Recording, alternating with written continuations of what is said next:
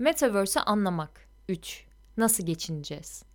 Yazar Mustafa Acungil Teknolojilerin meraklısının uğraştığı bir hobi olarak kalmasını engelleyen temel durum geçim olgusuna dokunmalarıdır.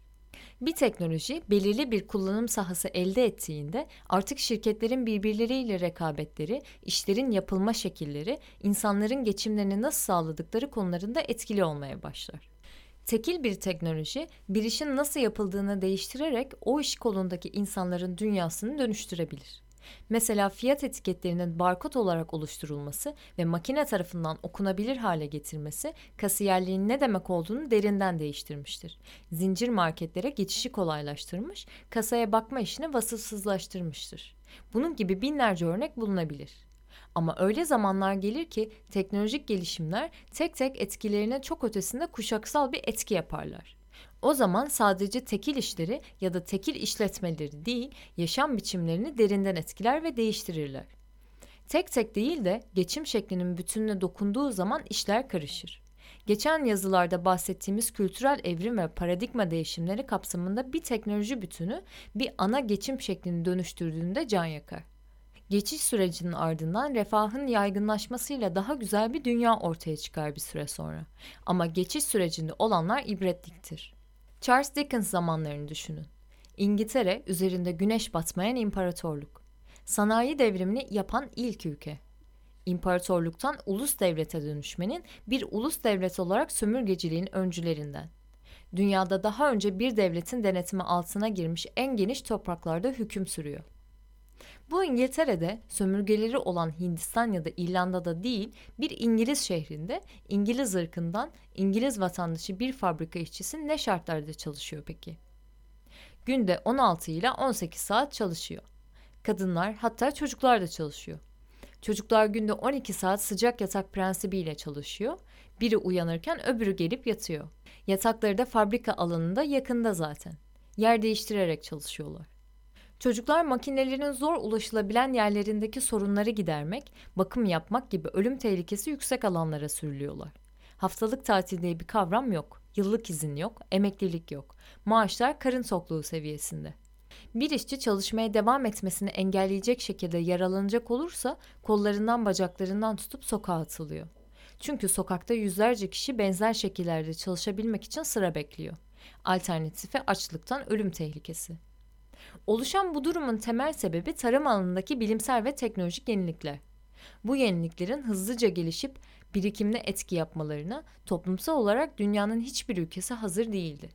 Teknoloji eski düzeni yok etti ve yeni düzeni oluşturmakla ilgili toplumsal sorumluluğa sahip olgunlukta olmayan, aşırı liberalist, ekonomi uygulayan bir ortamda yaptı bunu. Sosyal olarak dönüşüme hazır olmayan toplum büyük sorunlar yaşadı. Biyoteknoloji alanındaki bilimsel gelişmelerle ürün randımanlarının çok artması, tarım işlerinde araçların ve otomasyonun daha etkin kullanılması, tarım arazilerinin birleşip büyük kapitalist ellere düşmesi gibi sebeplerle yüzlerce yıldır temel olarak tarımla geçinen insanlar düşen ürün fiyatları ortamında rekabet edemez hale geldiler. Artık tarımda bu kadar çok insanın emeğine ihtiyaç da yoktu. Ne yapacaklarını bilemeyip toplu göçlerle şehirlere gittiler. Fabrika oturmuş bir kavram değildi. Yeni oluşuyordu. Fabrika işçisi, hakları vesaire bunlar birkaç nesilde oturdu. Üzerinde güneş batmayan imparatorluk liderliğini yaptığı dönüşümü taşlar nasılsa zamanla yerine oturur. Bırakınız yapsınlar, bırakınız geçsinler diye zenginlerin ellerini tamamen serbest bırakıp büyük kitlenin isyanlarını engelleyerek yönetmeye kalkınca onca zenginliğin içinde nice acıklı ölümler, ayrılıklar, çilelerle bu geçiş süreci yaşandı. Teknoloji paradigma değişimine sebep olduğunda bu paradigma değişime tekil geçim kaynaklarına değil de toptan geçimin nasıl olduğuna dokununca işler karışır demiştik ve biz de bu noktadayız.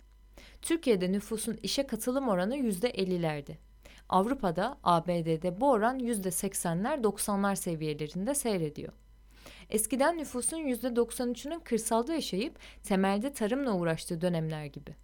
O zamanki gelişmelere benzer şekilde fiziksel dünyadaki mal ve hizmet üretimi, ürünlerin lojistiği ve sunumu için insana olan ihtiyaç çok hızlı bir şekilde azalıyor. Şimdilerde gelişmiş ülkelerde nüfusun yüzde onundan azı tarım ve hayvancılıkla uğraşıyor. Muhtemelen üretim, lojistik ve sunum konusunda da nüfusun %10'u falan yeterli olmaya başlayacak zamanla. Peki bu insanlar ne yapacak? Tarımdan çözülen insanlar sanayi üretimine aktılar. Fiziksel dünyanın mal ve hizmet üretimi, ulaşımı ve sunumundan çözülen insanların döküleceği yer neyse ki hızlı gelişmeye başladı. Dijital dünyalar. Ve dijital dünyaların pratik bir sınırı yok. Umarım geçmişten öğrenmişizdir de bu geçiş sürecinde benzer acıları çok daha az yaşatırız tekil insanlara. Biz Metaverse'ü dijital dünyalara mahkum eden büyük teknolojik gelişim birikimi cebimize ve hatta boğazımıza dokunuyor. Adapte olabilmek artık var olabilmekte ilişkili bir konu. Toplam refahta hiçbir sorun yok. Toplam refah artıyor ve artmaya devam ediyor. Ama eski paylaşım mekanizması hızla çöküyor. Maaşlı mesaili işin toplumun büyük kısmının ana geçim mekanizması olduğu günler geride kalıyor. Giderek daha fazla insan dijital dünyaları az ya da çok kullanarak kendi mal ve hizmet üretimini kendisi satar hale gelecek.